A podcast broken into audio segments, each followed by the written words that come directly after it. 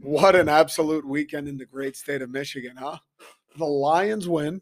Michigan State goes on the road, beats a ranked team. Michigan, in a little bit of a dogfight, down three at three and a half in Piscataway, New Jersey, of all places, hangs a 38 piece, if my memory serves, and stomps Rutgers in the second half.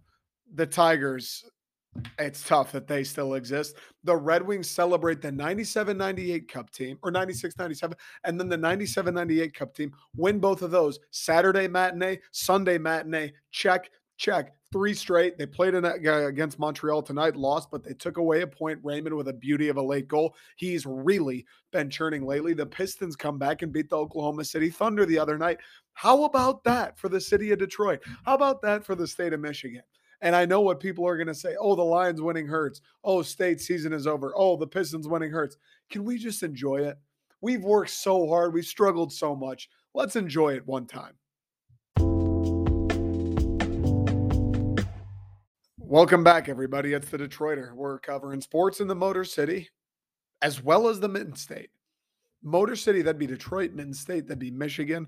I'm your host, Nick Bradley. Welcome in. Appreciate everybody being here, whether you're watching on YouTube, whether you're listening on the car or in your earbuds, maybe taking a workout, little walk, whatever the case is. Appreciate you spending some time with me.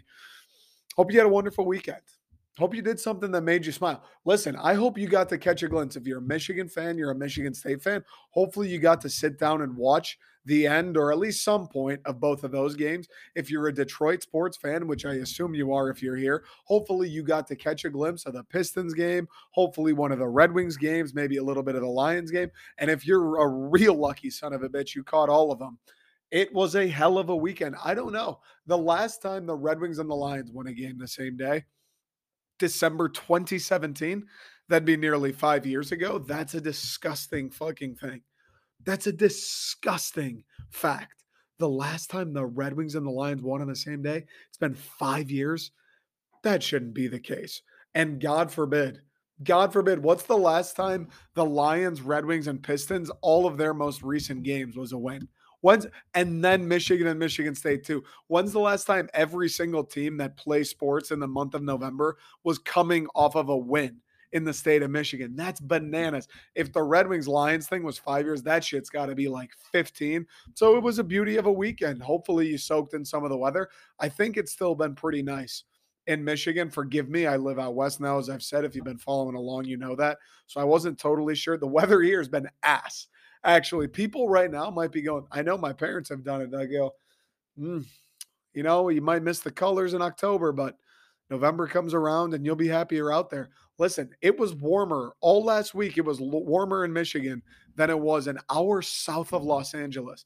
Make that make sense. I went outside today. It rained the entire day. It was cold. I'm not complaining, right? SoCal, you're pretty lucky with the weather here. Tough to complain about much of anything other than, you know, shit being expensive, but you got to pay for something to be 70 and sunny all the time. Rained all day today. Cold. Hopefully, Michigan, it was a little bit better get to prolong the fall a little bit more, soak it in, carry into Thanksgiving weekend. Why not?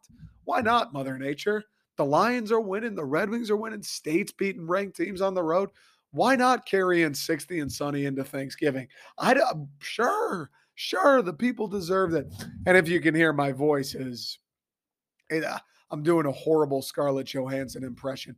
Usually usually my voice, if I have a little raspiness to it, it's because it's either extremely early in the morning and my normal volume goes from this to something more like, yeah, I think I'm doing okay. Usually it's that like uh, you can hear the like crinkles in my voice because I'm not talking very hard. I'm not pushing out much air. But when I go full blast, this like hollowness, you hear that? Uh, you hear that? You hear that? Like I've been smoking cigarettes for the last 80 years that usually doesn't come around. And if it does, it's here for about a day and gone. I'm recording this. It's Tuesday night.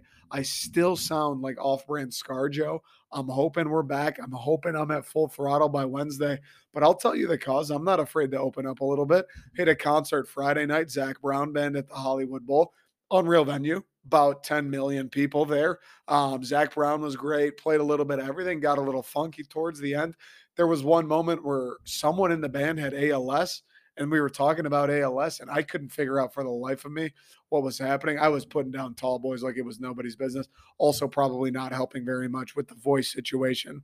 And then Saturday, we had a day. Woke up, watched the Red Wings kick, kick some ass in the matinee game. Islanders blanked them 3 0. Ville Husso, this guy continues to perform at a high level despite them losing to the Canadiens tonight and him giving up two brutal ones in the shootout. However, I digress.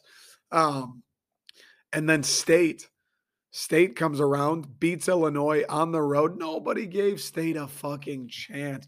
Nobody that doesn't don green and white on a Saturday regularly gave MSU a chance. They go down to Champaign and they stifle them. Chase Brown in that Illinois run game they've leaned on all year had fucking nothing to say for it. Xavier Henderson, Jacob Slade, these guys that are coming back healthy. Scottie Hazelton, credit to him. I tweeted, I'm looking forward to talking about Scottie this week, and we will. They played great. The offense was fine, you know, nothing special. I still have my qualms with Payton Thorne, but at this point, I'm like yelling into a deep fucking void. There's nothing that's going to change.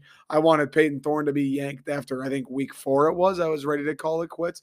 Now we're going into week nine. He's going to play again, is what it is. There's really no point. You know how I feel. There's nothing else to say about it.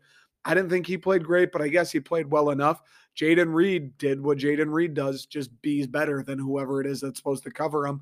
I thought the offensive line, again, they didn't play like lights out or anything, but I thought the offensive line played a pretty good game. They played as well as they needed to, obviously. The run game picked up a little bit, not world beating, but they did some things, picked up a couple first downs. I thought Jalen Berger had a nice day and State got the dub. You know, it kind of got a little hairy down at the end. Mel Tucker making some decisions that I would uh, disagree with, to put it lightly. Uh, throwing the ball on that third down when Illinois is out of time timeouts and you're at their like six yard line and you can kick a field goal. I know the wind's blowing a million miles an hour. I get it. And we kicked the field goal anyway and we ended up missing it. I understand. Run the fucking ball run the fucking ball. I understand you didn't want to have to kick the field goal. You wanted to score a touchdown and just forget it, forget the win, forget these bums you've had coming out to play kicker for you. But just run the ball. Leave them with, even if you miss it, leave them with 20 seconds instead of a minute. 20 seconds, even though the clock stops on first downs in college, 20 seconds, and you're Illinois and all you want to do is run it. 20 seconds is not a lot of time to go down the entire field if you don't have timeouts. A minute, it's still not a ton. That's a lot more doable, though. That's a lot more doable. You start just throwing the ball past the first down marker. That's a lot more doable. Run the ball, Mel. I didn't understand that question, especially when there were moments before the drive prior when I think we had it with like three and a half, four minutes left. And Payton Thorne, what I believe he thought was the smart play, third and 10, evades the sack, rolls out to his left, and then just goes down, slides behind the line of scrimmage. I get he wants to keep the clock running, not take a hit. I understand. But that play, lob it up, Payton. It's third and 10. Throw up a punt, buddy. There's no sense in keeping the clock running there. I understand, but three and a half, four minutes when Illinois still has timeouts, that's way too much time.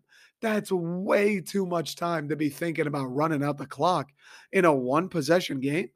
That's a two possession game. Sure. Slide, run the clock. Let's punt it away. Let's play a little defense. One possession game. Payton, throw up a punt, buddy. Throw up a punt.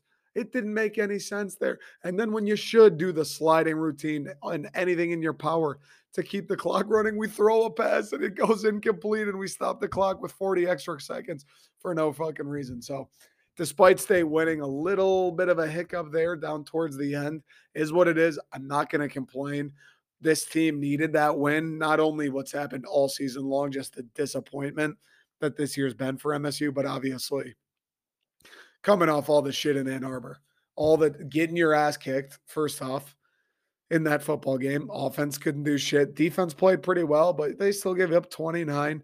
Payton Thorne was terrible. The run game was horrible. Um, Michigan ran the ball at will, and you knew Illinois was going to come in and try and do the same exact shit Michigan did. We're going to give it to our running back number two, who's our best player, and see if you can stop it. This time, for whatever reason, Michigan State was up to the task. Chase Brown had a tougher time finding space, whether it was between the tackles or uh, sideline to sideline.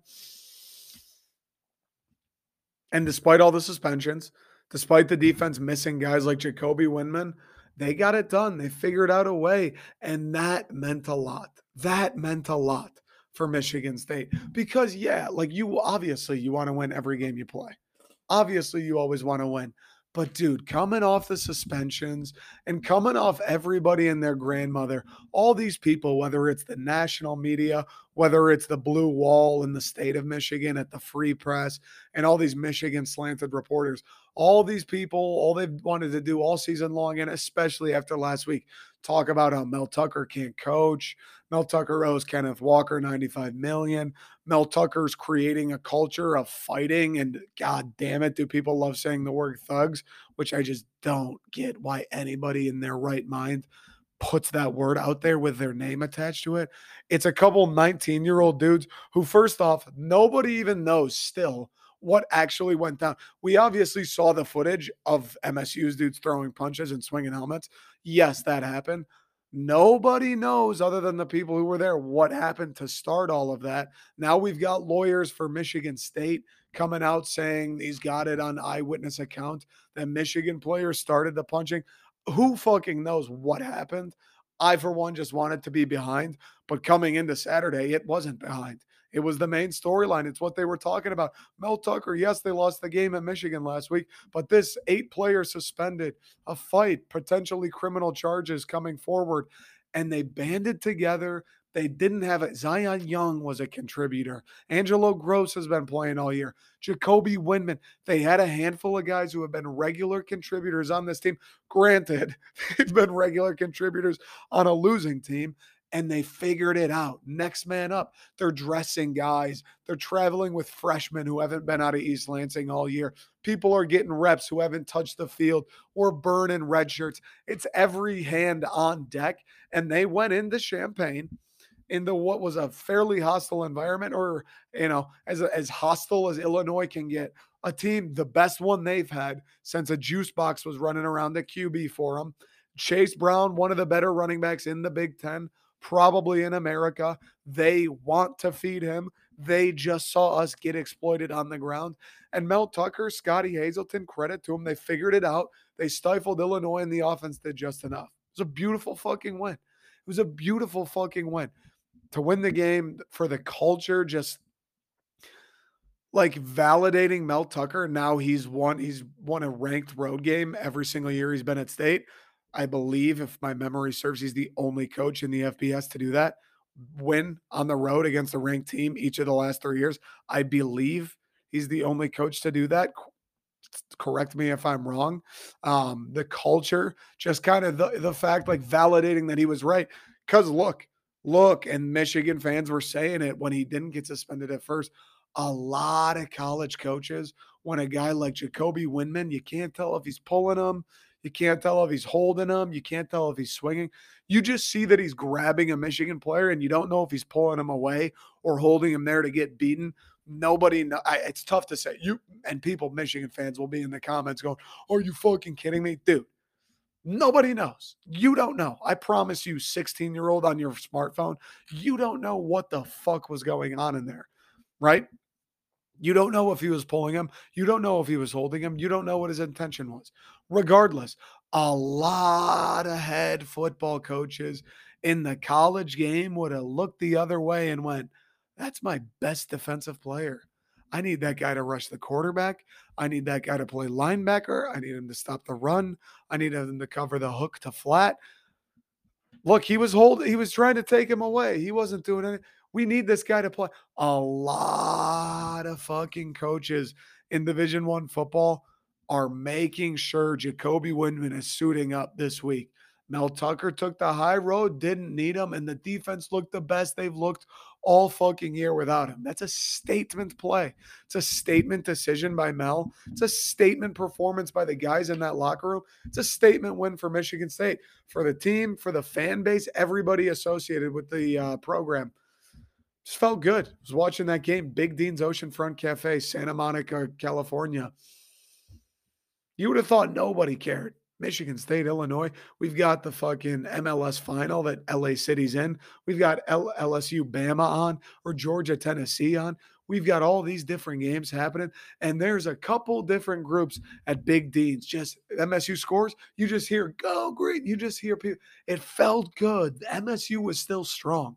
Coming off what happened last week, coming off the turmoil. And MSU was strong and the team rewarded us. It was a thing of beauty.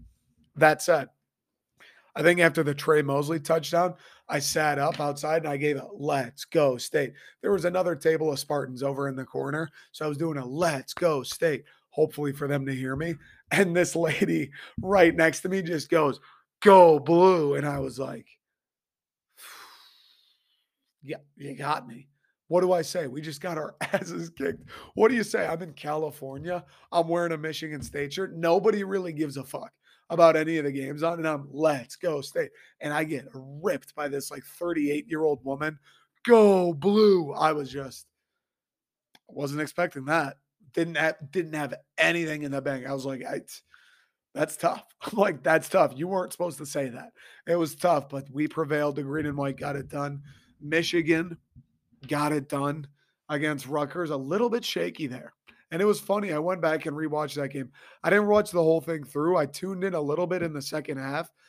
And then once it was kind of clear Michigan was going to pull away and Rutgers is Rutgers and Michigan's fucking good, I was like, all right, I'm going to go hang out with my friends. Went to another concert Saturday night. I don't know if I've mentioned that yet, but that's why I'm so in the trenches. Concert Friday, all day out Saturday, and then concert Saturday night. Trenches, kill shot, trenches, Scarlett Johansson. There you go. Didn't catch the first half of the Michigan game, but I tune in at half and I see Rutgers is up three, and I'm looking around going, there's no chance Rutgers is the team that beats Michigan. I mean, there's there's no chance, right? It can't possibly be. I don't know. I it felt a little bit like that first half. Rutgers blocked the punt. Um, JJ missed a couple throws. I've been saying it, Michigan fans. Michigan fans are going to hate to hear this. Michigan fans are going to hate to hear this. JJ McCarthy, as much as you love him and you believe he's the thing that changes this MS or U of M team, he's the thing that will elevate you to a point where you can run with a team like Georgia. I don't know for sure about that. JJ makes some mistakes where it's like, Ooh, eh, they're freshman mistakes, I suppose, right? It's not like, I mean, I, I, don't know. He overthrows people a lot too. Fuck. I was going to say it's not like it's physical mistakes, but he overthrows people. In the short passing game, in the medium passing game, when he uses his legs, the guy's electric. The guy's unreal with his legs. He's fast as fuck. It's like Trevor Lawrence. When he throws it 10, 15, 20 yards, he's on the money, dude. He puts the ball wherever he wants. Doesn't matter if he's in the pocket or if he's on the run. Where he gets in trouble is when he's got to go deep. When a guy is streaking for whatever reason with him, he'll have guys streaking behind the defense, wide open, five yards of cushion, and he puts the ball four yards in front of him for whatever reason. I don't know. I don't know because you think generally you can throw it accurate short. You can throw it accurate medium. You've got a howitzer for a right arm. You should be able to throw it pretty accurate long, right? Especially when it's situations. I'm not asking you to put the ball in a bread basket where, you know, it needs to be in the perfect spot or you're not going to come down with it. In situations where Ronnie Bell, Cornelius Johnson, some of these guys, the, the nearest defender's five yards behind him, and he overthrows him by five. And it's like, oof, JJ. Or another play, there was one, I think it was in the first half, where he tried to thread the needle to Schoonmaker in the slot and he got fucking crunched. He almost caught it, came down with it for a touchdown. He caught it, he got hit in the end zone and he dropped it. And the guy behind him, I don't remember if it was Ronnie Bell, Roman Wilson, whoever, but the guy that was running the wide route, the wide fade was just wide, like wide, not five yards, like the nearest defender's 10, 15 yards away wide open, could have underhand scooped it to him for a touchdown, and he forced it into Schoonmaker. That's a mistake I think you expect a freshman to make more, right? Like probably more of a pre-play. He's thinking, all right, Schoonmaker, I'm going to look wide. I'm going to run the safety wide, and I'm going to thread it to Schoon. Like pre-play, he's thinking to himself, I'm throwing this to Schoonmaker, right? There's not much reading of the defense. It's just set hit one, two, three, four. Boom. There it goes. The ball's coming out regardless.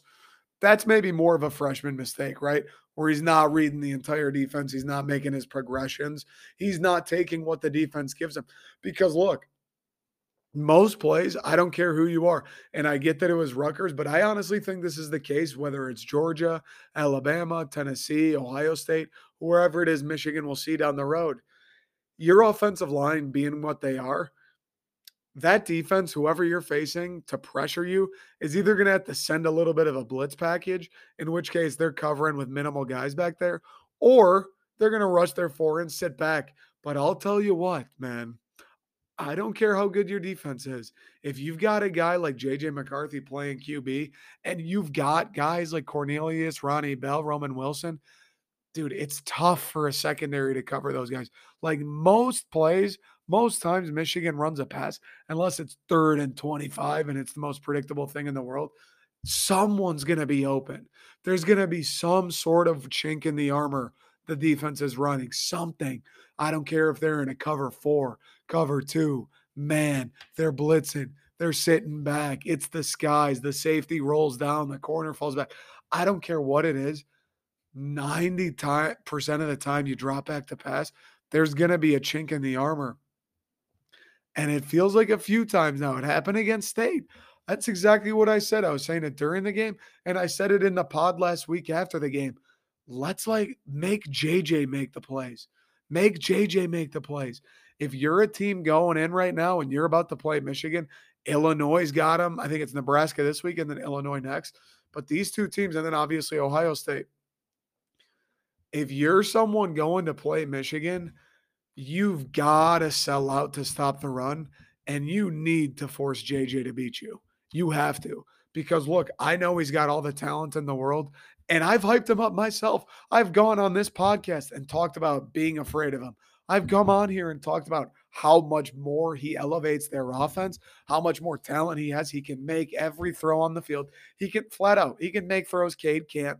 He has the ability to make those throws. Will he start executing them? He hasn't to this point. And if there is an argument to be made for Cade, when a guy was wide open 40 yards down the field, Cade McNamara put the ball on him.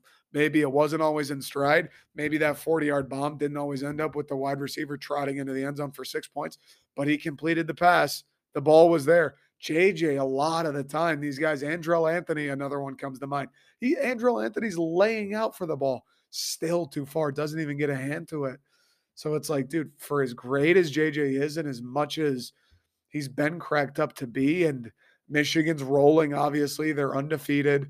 They look poised to at least, at the very least, have another undefeated showdown with Ohio State for a chance at the Big Ten, you're in a tough spot to say, let's change something up, right? If it's not broken, don't fix it. But dude, if you're a Michigan fan, I think you should feel supremely confident just because your offensive line and your run game is so fucking unstoppable and that JJ can run it. And JJ is great, like I said, in the short and medium range. He's awesome. But if there is a weakness for the offense, dude, the misreads and just like not being able to hit guys that are open sometimes, it's gonna, it feels like that's something that could come back to haunt you, right? Because if you're Ryan Day, if you're any good football coach, you're plotting to, for a Michigan game, you're going, we're going to stop Blake Corum. We are going to stop Blake Corum. We're going to stop Blake Corum. Also, we're not going to let JJ run it. We're going to let JJ McCarthy sit in the pocket. We're going to rush four or five. We've got nasty defensive ends, by the way, nasty defensive linemen. Like if you're Ohio State, if you're Georgia, whoever they'll see in the playoff, if they make it that far, we're going to rush four or five, and I think we'll get home a decent amount. But we're going to make JJ McCarthy sit in the pocket and make throws, read defenses, find open guys, and then deliver them the football. That has to be the mindset. And if you're a Michigan fan, as great as they've looked and as great as a comeback as it was against Rutgers, I understand it's still Rutgers, but dude, it's fucking hard to go undefeated. And being down on the road anywhere at halftime, pressure starts to mount, buttholes get tighter, people start looking around, you start pressing. And to go 38 nothing in the second half and win that game the way they did, it's impressive regardless. But if there's one thing to be a little hesitant about, if you're a Michigan fan. I think it's got to be JJ Wright and just how many times we see him missing wide open guys. I don't know. That's my thought. And I don't want to be a Michigan hater. I'm not trying to be a Michigan hater. I'm just talking about Michigan. I mean, obviously they're still great. They're the fifth or fourth. They're about to be the fourth ranked team in the country. They're undefeated. It's better than my team. It's better than every other team in the country except for Georgia. Ohio State's ranked ahead of them for whatever reason, even though Michigan beat Ohio State more most recently. I don't, you know, riddle me that one. Don't totally get it. But there's nobody really outside of maybe Georgia that has a more convincing argument for why they feel they should win the Natty. I mean, Michigan looks great. I just think at some point you've got a QB who just, you know, I mean, Roman Wilson's wide open. He's wide open, right? Andrel Anthony, he's wide open. He's just missing plays where maybe maybe you can miss those when you play Michigan State. Maybe you can miss those when you play Rutgers. Hey, shit, maybe you can miss those when you play Illinois. Maybe you can miss those when you play Nebraska. But you get to the Ohio States, you get into the playoff again, you see Georgia, you see Alabama, you see Clemson, you see one of these big boy teams. At some point, you got to feel where, hey, we can't miss guys that are wide fucking open for walking touchdowns, huh? Hey, we can't force it into triple coverage when 14 is sitting alone in the end zone. At some point, you can't waste those plays. And at some point, those incompletions turn into interceptions. That's just how I feel. That all said, again, think Michigan looks great. They're rolling. Them coming back and winning that game, I was like, oh shit. These guys, these guys, not only we knew they were good, we knew they were good. I think when Michigan started, I think when they beat Maryland, it was like, all right, these guys are fucking, they're pretty good. Like they can respond to adversity. We already knew they were going to be talented, but we know Michigan's fucking good. Coming out in the second half and doing what they did to Rutgers, it's like, oh, oh, oh, these, oh, these guys are really good. Like these guys aren't going to lose until maybe Ohio State. And even then, I get Ohio State's Ohio State. And I think I might be reneging on myself from something I said last week. I think last week I said, eh, as great as Michigan's been, Ohio State still kind of feels like the dragon. Dude, Ohio State's kind of bumbling along, not really beating teams. They score points late and they kind of figure it out and patch shit together at the end to win some of these games. CJ Stroud's throwing for 74 yards at Northwestern. I know it was windy there, but dude, Payton Thorne, he beat your line in the first quarter, I think it was. That's not great. I know Ohio State to me, and I said it last week, even though Michigan beat them most recently, Ohio State still feels like that dragon at the end of the tunnel. Dude, Michigan starting to feel like Michigan might rough them up. It's starting to feel like Michigan might run the ball down their fucking face. And it's starting to feel like Michigan's defense, despite losing the two guys that gave CJ Stroud hell last year, might run it back on giving him hell. Mike Morris, Mazi Smith, and those boys may have CJ Stroud in the torture rack. This secondary for Michigan, I think, is probably better than theirs was last year. Now, it, you could have five primetime Deion or uh, Deion Sanders is back there, and it's going to be tough to cover the guys OSU puts out. But dude, it's like each week that goes by now, I feel the way I feel about Ohio State. They still are the big bad wolf to me, but each week that goes by, it's like Rutgers kind of gives them a run. And then now Northwestern's playing them close. And Michigan, meanwhile, their close games, Michigan's close games, it's like beating MSU 29 to 7. Their close game, they're, you know, sweating against Rutgers. They beat them 52 to 17 right? Their tough one against Maryland, they end up winning by nine or whatever it was. Like every time Michigan has a quote unquote close game, they still are winning by like two, three possessions. Ohio State, they're throwing for 74 yards against Northwestern. I don't know. It's going to be an interesting fucking game come Thanksgiving weekend. Each week that goes by, I feel better and better about Michigan. I feel like they are just the better team. I feel like outside of Georgia, they legitimately may be the best team in the country. And that is factoring in JJ McCarthy with some visible weaknesses. It's wild to think that Michigan's that good. And the, the craziest part is, is it's just the age old like tale of football. You win the line of scrimmage, you win games. Their offensive line is fucking insane. They bully everybody. And I think they're going to bully Ohio State again. And on their defensive side, I don't think their defensive line's as dominant as their offensive, but dude, their defensive line's fucking good too. They stop the run. They get to the quarterback with four or five. They disrupt shit. They make him uncomfortable even when they don't sack him. Like, Michigan's fucking good, man. Michigan's fucking good. All right, quick break. We've got the Pistons. They beat the Thunder. I won't lie to you. I didn't watch a moment of the game. Cade played well. Jaden Ivey played well. I need to what maybe tomorrow night I'll watch the Stones. I don't know. I need to catch up on my Pistons. I don't know if I'll talk about them, but we'll talk about the Lions beating the Packers at home. Kind of a crazy fucking game. And we'll talk about the Red Wings churning a little bit. Don't look. No, I don't want to get ahead of myself because that's all I do. And then I look back in two months and I'm like, I fucking hate myself. Red Wings are, I don't know, they're doing some things. Quick break.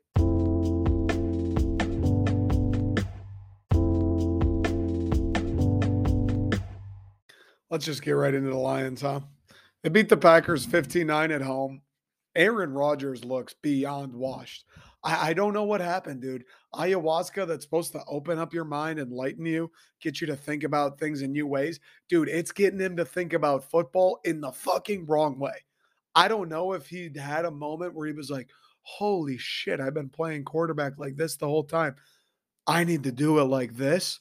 And it is just ruining him. I don't know if it melted his brain instead of opening it. I don't know if he's still tripping sack. Dude, I don't know what happened to Aaron Rodgers, but the guy is like bad. The guy's like bad at football. I didn't know that was a I didn't know that was a thing. I didn't know that was possible. I mean, Aaron Rodgers is one of those guys where it was like, dude, he could be 52. We could be talking about how his son is coming into the league, and I'd be like, yeah, he's probably gonna hang like 35 on the Lions this weekend. The guy's bad. It's unreal what's going on with Aaron Rodgers. I didn't expect it. I didn't expect it. I came on here last week, and I'm here's the thing. People love to chirp me, and I understand. I understand, dude. You do something like what I'm trying to do. I want I want my job to be making videos slash podcasts talking about sports and making jokes about other things. I put it out on the internet. I my face is on it. I'm gonna get people in the comments that roast me. I'm gonna get people in the comments that call me an idiot, call me everything. I understand. Hmm. I'm not a moron, dude. I get it. I came on the pod last week and I said Aaron Rodgers, Green Bay, there's been a lot of talk about how he's washed, about how they can't seem to get it going. And I said he's probably going to come to Detroit this week. He's probably going to win the game like 34 21. He's probably going to have the best game he's had all year. And the Green Bay Packers are probably going to rip off like four more in a row after. He's going to enter the MVP race. And next thing you know, there's going to be snow on the ground, and the Packers are going to be playing on Saturdays. That's exactly what I said on the pod. And here's the thing I know I get chirped, but at least I'll come out here and own it. This hey, kids at home, anybody listening at home, if you're going to be on the internet and you're going to be into it and arguing and voicing your opinion, that's great. When you're wrong, have an ounce of integrity. It feels good. It feels liberating for me to come out here and say, hey, hand up, I fucking blew it. That was wrong on that one. I miscalled it. I had the wrong idea. That's on me. And I know it and I'll admit it. And now you know it too. There's something special about that. Just a little, not only on the internet, but in life. Take accountability. You say something's going to happen. Hey, I was wrong. People will like you more. That's a fact, dude. Even for whatever reason, maybe a little fucked up thing about humans, people like hearing other people say, I was wrong, you were right. Everybody like it's just what it is. I was wrong. If you were a believer, of which there's maybe be two of you, listening that are actually believers, you were right. If you were a believer, you were right. To all two of you, I was wrong.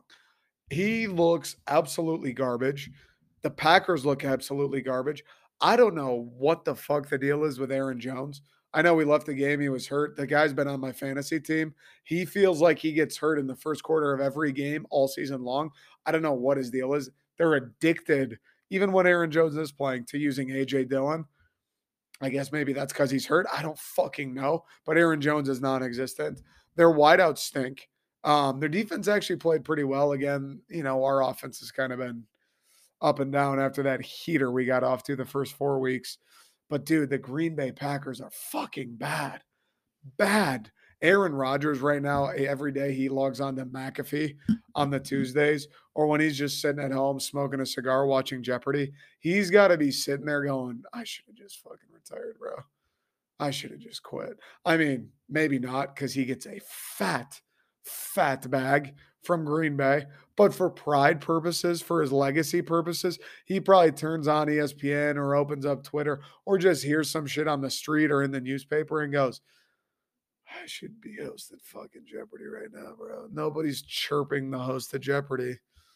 Nobody's in my Instagram DMs telling me how I'm washed up at asking questions. He's got to be kicking himself, bro. He's got to be kicking himself, dude. It can't be fun being Aaron Rodgers, and they're bad. And if he doesn't retire before the season ends, I gotta believe he's gonna retire at the end of this year. And I genuinely believe, dude, like going into that Lions game, obviously, it, we're kind of at the point with the cats where it's like, how do you have faith? I mean, see the shirt I'm wearing, not proud of it, but it is what it is. You got to you kind of get to the point with the cats where it's like, how how are you gonna have faith? Like at some level, I said it uh, last week when I was talking about Michigan and Rutgers. You, as much as I am the positive vibes guy, as much as I am the positive vibes guy, the positive vibes guy, Jesus Christ. And you guys know I want to believe. I want to come on and talk about the, the you know how good the Lions are and well, you know, we lost, but if we just do this, I want to be the glass half full.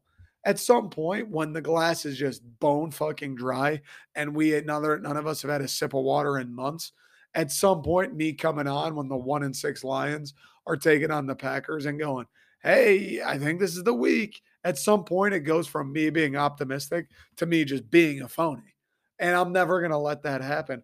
Last week, how could you possibly go into that game? And as bad as the Packers and Aaron Rodgers have been, Aaron Rodgers owns Detroit. The Green Bay Packers own Detroit. At least in my 25 year lifetime, the Green Bay Packers fucking own us. It just is what it is. Oh, they won. We won both matchups last year, or we won a matchup last year, whatever it is. Okay, dude, we won the matchup in the year. We got the second overall pick. It's fucking cool. I don't give a shit. The Green Bay Packers own us every single year when it does matter, when we do need to beat Green Bay to have a chance at winning the division or at a wild card spot. They fucking own us. In my book, Green Bay owns us. And Green Bay, Aaron Rodgers, listen, he came back for a reason. He wants to win games. He's not just out there to dilly dag. I understand he's making a fucking fortune. The guy's already made a fortune. He doesn't need more money. That's the last thing he needs. It would have been disingenuous for me to come out and go, yeah, this is the week the Lions get it on track. Nobody in the world was thinking that. How could you? As bad as the Packers could possibly be, how could you think that? But you know what? Kudos. Kudos to the Lions. They came out. The defense played its fucking balls off, dude. The front four was getting to A-Rodge all day. Hutchinson getting to the QB. Hutchinson with a pick in the red zone on what what might have been the worst play I've seen in my lifetime. I mean, what was that? What was it? I get what they were going for of all the fake action right, and then Rodgers will just lob it back left. Rodgers underthrew that thing by like five yards, and the guy was 10 yards away from him. I mean, just a terrible, terrible play. At Kerby Joseph being a menace. Just anytime the ball was in the air, I don't give a fuck if it's Aaron Rodgers. That ball was Kerby Joseph. Sucks that he got hurt. I think he got concussed. Um, if I remember correctly. So hopefully he's back in a couple weeks. Hopefully he's doing okay. But a coming out party for Kerby Joseph. And the best part, the best part of this one is moving forward. There's a few guys and I think we've kind of known there were a few guys, at least on the offensive side of the football, but it's starting to feel like week over week. Listen, the defense, this, this defense still isn't good. This defense isn't going to get to a point this season where they're great or locked down. But you know what's nice about this year? As bad as the defense has been, and certainly they were early on, and as shitty as the record is, and even though I'm going to fucking say it, the season is still lost at least we're finding out a few guys. Like we knew Hutchinson was a guy, but now it feels like week over week he's starting to get better and better. Because early on there were a few weeks there where it was like, he doesn't really do anything. I don't notice that he's even on the team or in the fucking game. But the last couple weeks, he's been getting it together. Jeff Okudah's been, I think, great all year. Maybe the biggest question mark on this defense coming in, and he's been awesome. I think Tracy Walker getting hurt sucks, but we know we got a piece there. Hopefully, right? If he can bounce back and be who he has been, we know we got a piece there. Malcolm Rodriguez has been great all season long. Derrick Barnes was awesome yesterday. And now we got guy Jerry Jacobs, I thought had a good game. And now we got guys like Kerby Joseph just coming in and intercepting Aaron Rodgers. Like that's literally his fucking job. Yes, dude. Yes, it's great to win. Yes, it's great to lock down Aaron Rodgers and hold the Packers to nine. But above all that, it's great to to see that we've got a couple guys. We don't have all of the guys. I don't know if we have any superstar guys, although Kerby Joseph, I think, highest or second rise, highest rated safety in all of PFF, which is fucking crazy. Not just rookies, not just free safeties, highest, second highest rated safety in the entire NFL. That's freakish behavior for a rookie from Syracuse, I believe it was, or Illinois, perhaps. Either one doesn't matter freakish behavior for him to be in that position. Speed up quickly or hurry up speedy, whatever, or get get well speedy recovery. Kerby Joseph. We've got a couple guys, and we still are gonna have to bang the draft this year, and we're still gonna have to go balls deep on defense. Give me some more guys on the defensive line. Give me another linebacker. Give me another corner, maybe another safety. Give me guys in the front seven for sure on this defense but we've got a couple. And offensively, I don't know. I don't know. It's tough for me to get super worked up. Like, I do think it's a bummer that the offense seemingly has taken a step back from early on. Sucks. You know, it's fun rooting for a team who scores 30 plus points every week. But I think maybe we're coming to terms with a couple harsh realities. One of which being maybe the offensive line in the run game isn't quite as good as we had thought or had hoped it would be. Again, maybe Ben Johnson isn't quite the wonder kid. I'm not saying he's bad, right? I'm not saying he needs to be replaced, but maybe Ben Johnson isn't the best thing that's ever happened. Maybe, you know, he's he's still got some room to grow. Um maybe Jared Goff isn't actually the guy after all. You know, there's a few things where it's like I don't know. I don't know. There's a few things where it sucks that the offense hasn't kept up that pace of production, but like I'd rather find out now than in week six next year. I'd rather find out that, hey, we probably got to make a move at QB right now than next season. I'd rather find out that, hey, not only do we need to make a, move at QB just because Goff maybe isn't it, but this run game isn't going to be as great as we had hoped, right? I, I'd any errors we have, and it goes for the defense too. But the the the fucking the shortcomings defensively have been abundant from the start. Offensively, if there's any silver lining to them kind of regressing, at least we're finding out what we need to fix now. Because, like I said, I do think this season is a wash, and that's kind of the catch twenty two. I made the video Monday about it, like it's great winning, and it's fucking the best beating the Packers, dude. It's the best. Ford Field was electric, by the way. Shout out Lions fans, man. If you're watching this and you weren't at the game or you were at the game, shout out to you. Shout out to any Lions fan who was there. For a team that's one in six and we're down bad, right? It's year two of this guy who's all rah rah, bite the kneecaps. I fucking love you guys, man. We're going to start turning these close games into wins, man. And a GM that we believe in, and an offense that was ripping early on, and a defense that hasn't been able to stop anybody, and losing a couple games that we shouldn't be losing. For, for, a one in six crowd to to sound like that and i just watch it on tv but for there to be that level of emotion that level of intensity all throughout the game when we're on defense, just getting in Aaron Rodgers' fucking kitchen for the crowd for Detroit to show up like that. That's why I fucking love Detroit, man. That's why I want to do this. That's why I cannot wait until the days that crowd is sitting there watching a six and one team instead of a one and six team. And there are losers, and there will be losers to respond to this and go, all those people there being loud at the one and six game are the reason they're one and six, the reason the Fords still own them, the reason they'll never win. Hey, dummy. It's the Detroit Lions. It's a football city. Do you understand? There's a reason people are psychopaths about Michigan and Michigan State football. It's because people in Michigan are obsessed with the shit, and those two teams are actually good sometimes. The reason the Detroit Lions could not win a game for 10 years in a row, there would be people there every goddamn Sunday. It is what it is. So when I hear a crowd against our arch rival and maybe the most hated guy in the league, probably within the NFC North, and Aaron Rodgers, a guy who has historically owned us, and I hear a crowd show up and get our teams like back like that and get Dan Campbell's back like that and show, hey, you know what, Dan? This thing hasn't gone the way we've wanted it to, but we haven't thrown in the towel yet. Maybe we've thrown in the towel on this season, but we haven't thrown in the towel on you. That felt so fucking good. I was proud. I was proud when we got that final stop. And the Lions are going to win this game. And Ford Field is just going bonkers. Dude, that shit warmed my heart, man. In California, 2000, what, 2,200 miles away, just sitting there going, Fuck yeah, dude. Fuck yeah. The fuck yeah, man. I love Detroit. So shout out to Lions fans. It was unreal. It was a good game. It sucks that it's like the catch 22 where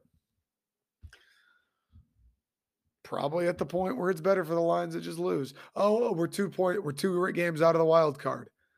All right. I'll we'll start talking about the playoffs and I'll change my tune when we're within a game of the wild card. When it's actually there when we string together more than just one win every three, four weeks.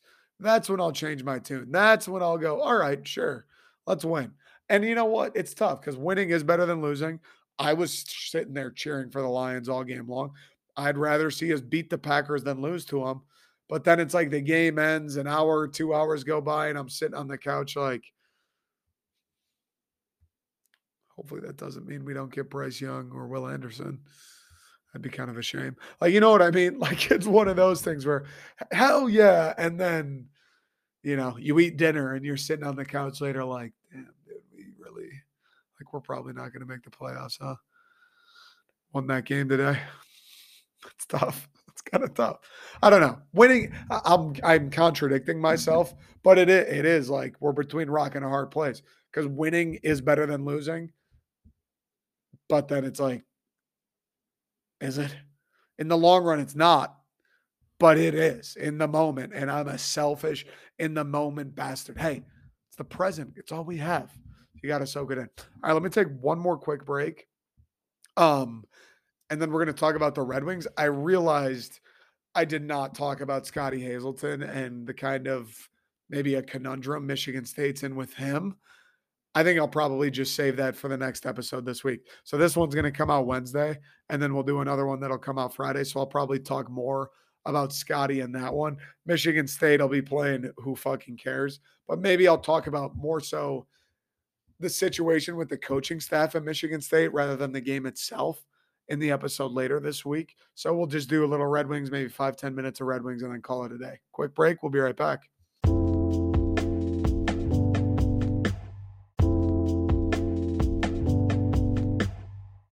the last time the Detroit Red Wings took 16 or more points in their first 12 games was the year 2008 that ended up transitioning into 2009. In that year, the Detroit Red Wings went on to appear in the Stanley Cup final. I'm not saying, I'm just saying. It just so happens that this year, the Detroit Red Wings have taken 16 of a possible 24 points. I'm not saying, I'm just saying. The Red Wings are off to a fucking hey, for us, this is a ripper of a start. It ain't no Boston Bruins winning eight or nine straight, whatever it was, but this is a ripper of a start for the Red Wings. They just played tonight. I'm recording this on Tuesday. Lost to Montreal in over or in a shootout, which was caught. That was a tough game. The boys deserve too. You know what I mean? It was one of those where it's nice to get the one, and I'm never going to complain about one. And the Red Wings aren't a team that's in a winning window where it's you can complain about getting one, right? For the last five fucking years, we'd be throwing a parade for a point. But it just was one of those games where, you know, they didn't give it away. They didn't blow it. They they they just deserved it. They just deserved it. They lost the game. It was a good game. It was back and forth. Red Wings had that five minute major at the end of the game, all third period or the last five minutes of the third period. First two minutes, three minutes of it, two minutes was just an absolute disaster. Soderblom takes a penalty, negates the next two minutes.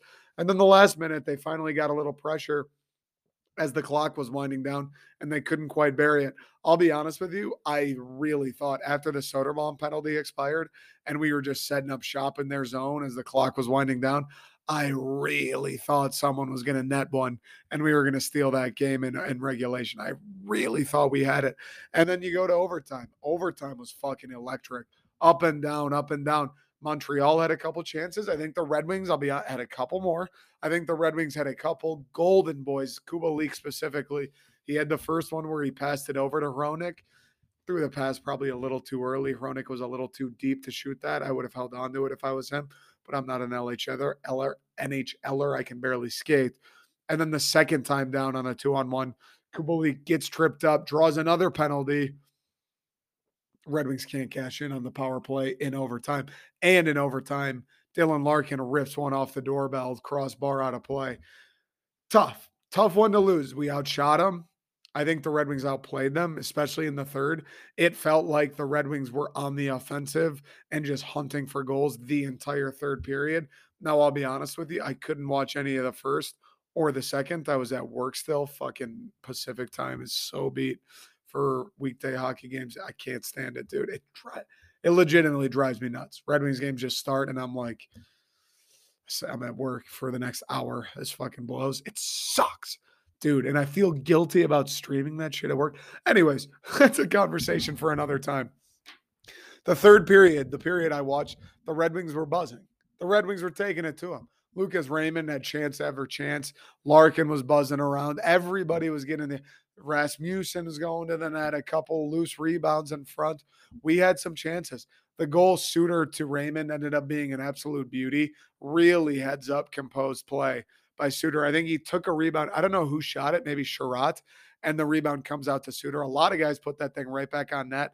He poised, he has the poise to just kind of hesitate for a second, swing it across to Raymond for the one timer, and he puts it in the wide open net.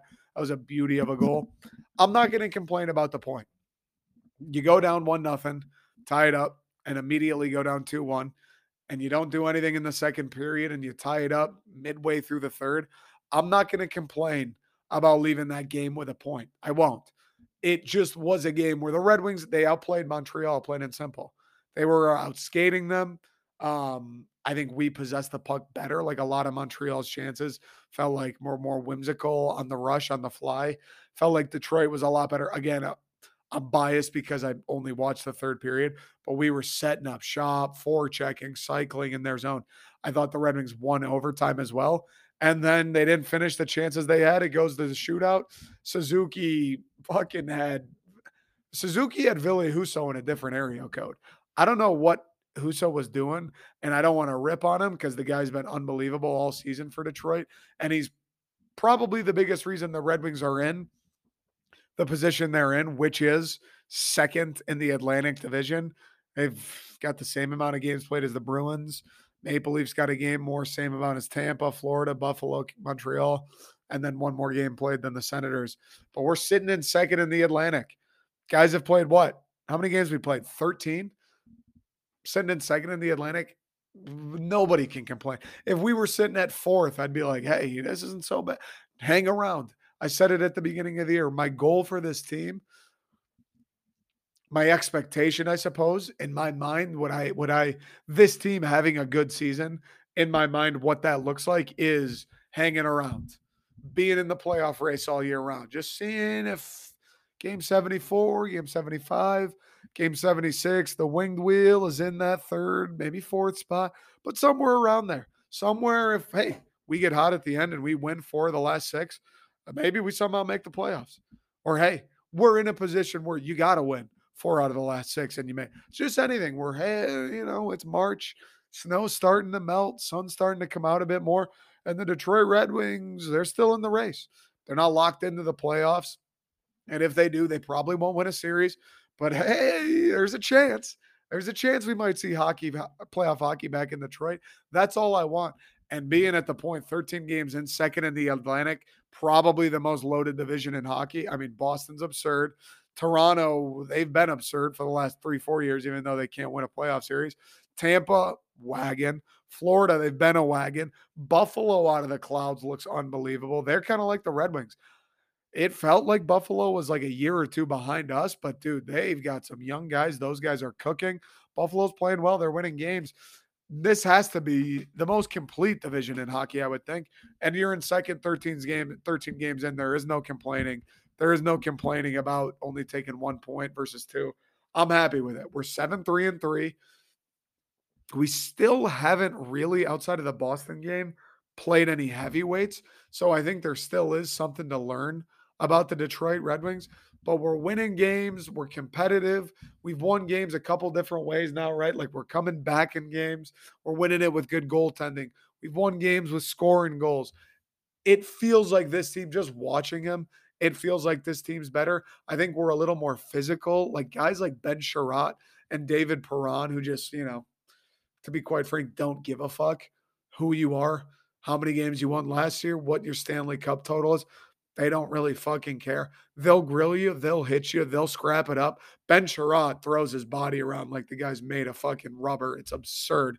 That hit he laid, uh, it was against the Islanders Saturday. I can't remember who, but when he just went flying into the crossbar, that it was ridiculous.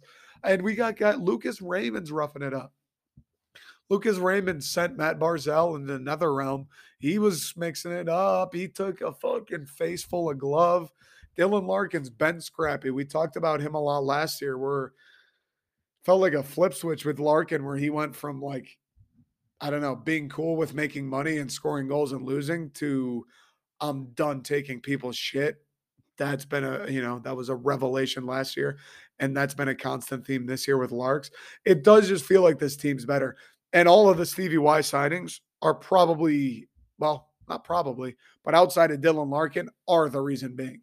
David Perron, certainly Dominik Kubalik, certainly Ville Husso Ben Chiarot, Olli Maatta, Oskar Sundqvist had a massive goal in that Kings game earlier in the year. I think he's going to come back pretty soon here.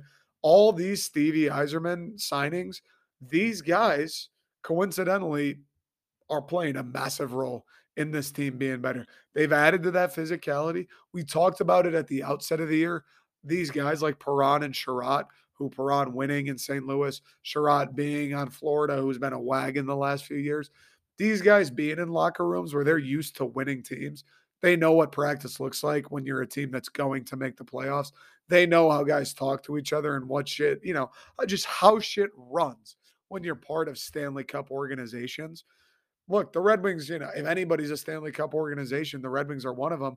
We don't have any guys on this team, or we didn't, that knew what that was like. Yeah, the dudes in the front office do. Yeah, some of the guys behind the bench, mate. Yeah, the Red Wings as a franchise and a fan base absolutely do. But Dylan Larkin doesn't know what that's like. Nobody, none of the quote unquote veterans that were on this team knew what that was like. You bring in a couple guys with a winning pedigree and the right type of guys that, like I said, aren't afraid to get a little physical and rough you up and won't take shit off anybody. And then you sprinkle in a couple guys, maybe they're not so physical, but you're going to take a flyer on them because they've got talent like Dominik Kubalik. And all of a sudden, you know, he's hitting his stride in Detroit, whether it's because he's playing with Lucas Raymond or playing with Dylan Larkin or some of these more talented guys have kind of unlocked them. Maybe Derek Lalonde just was the key to Dominik Kubalik. Who knows? But he comes to Detroit. This guy's having a career season. Him and Larkin leading the team in points. And then your guys, Lucas Raymond, after a bit of a slow start, has really heated up lately. Mo Seider just being Mo Seider. And Ville Husso, probably the biggest of all the free agent signings Steve Yzerman made. I can't even remember if we traded for Husso or signed him. But if we did trade for him, we got him for fucking peanuts. I think he was a signing. Now that I mention it, he's been lights out between the pipes for Detroit. Won a handful. He's got two shutouts already. It feels like this was the first time all year Husso started a game that we've lost. Um, he's been unreal, and we needed the goaltending.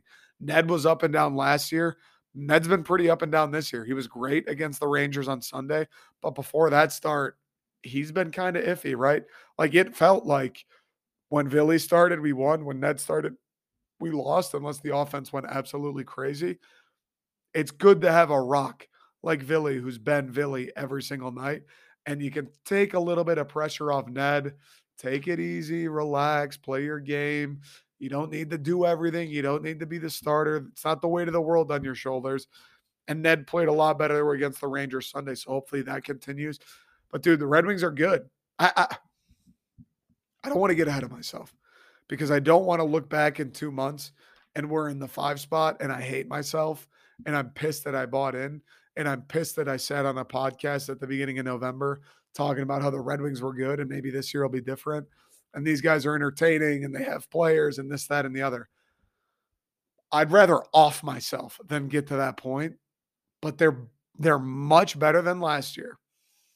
They're a competitive team. I think they can go toe to toe with just about anybody in the league. And we're waiting on Sundqvist to come back. We're waiting on Zadina, who just went out, to come back. We're waiting on Bert to come back. Lord knows if Ron ever comes back, but if he does, good fucking God. Like, we've still got significant pieces missing. And the best part of all of this the best part of all of this is this season genuinely feels like a bit of a free ride season. It feels like a house money season. Maybe David Perron won't be here next year. I don't know what the contracts everybody signed is, but I know he's I know he's getting up there. We've got guys on the way. Like this isn't no we're nowhere near the final form of this Red Wings team.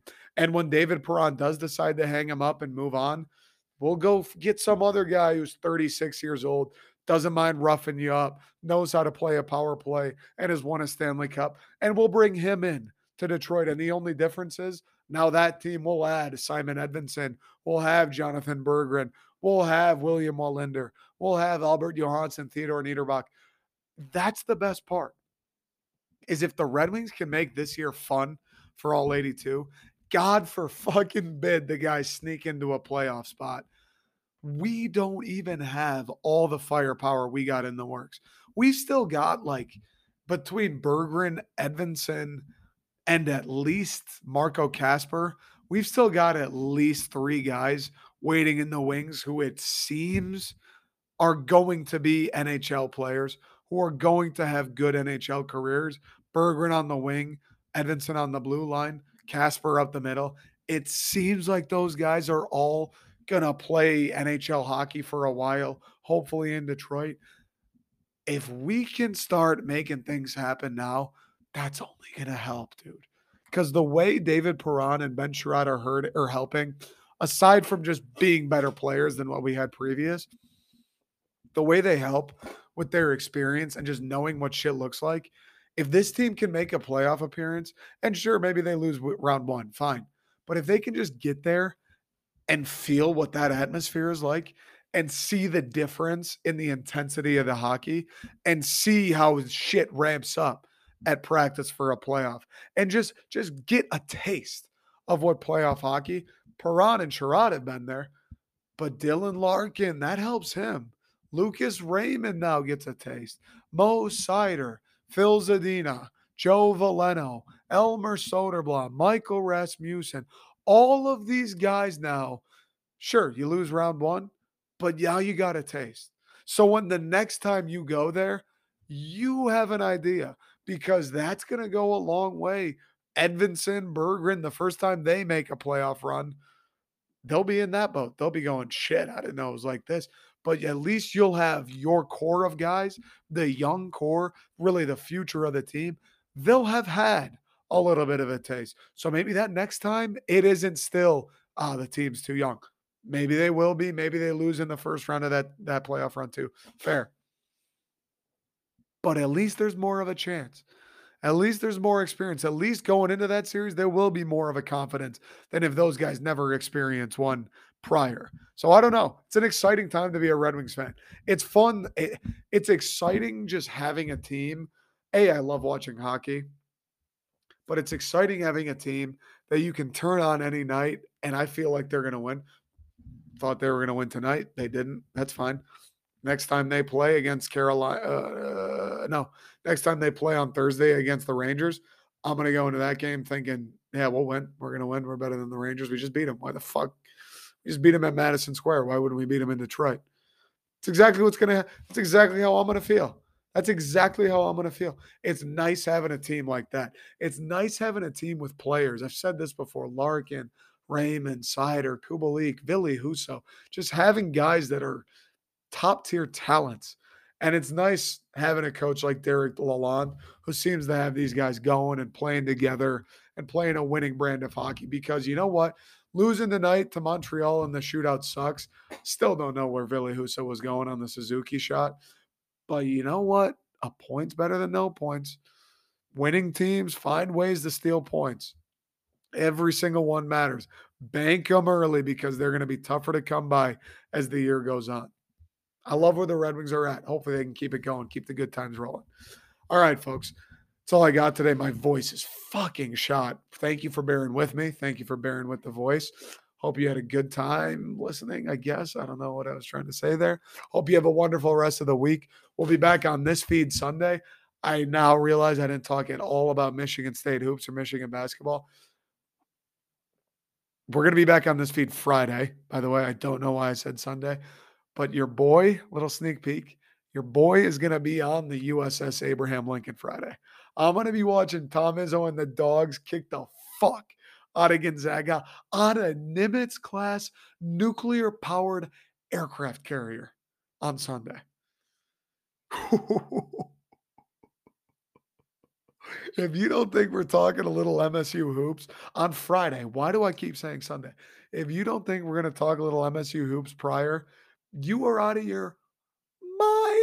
Appreciate everyone listening. Make sure to spread the word, keep sharing all that good stuff. I'll see you guys Friday.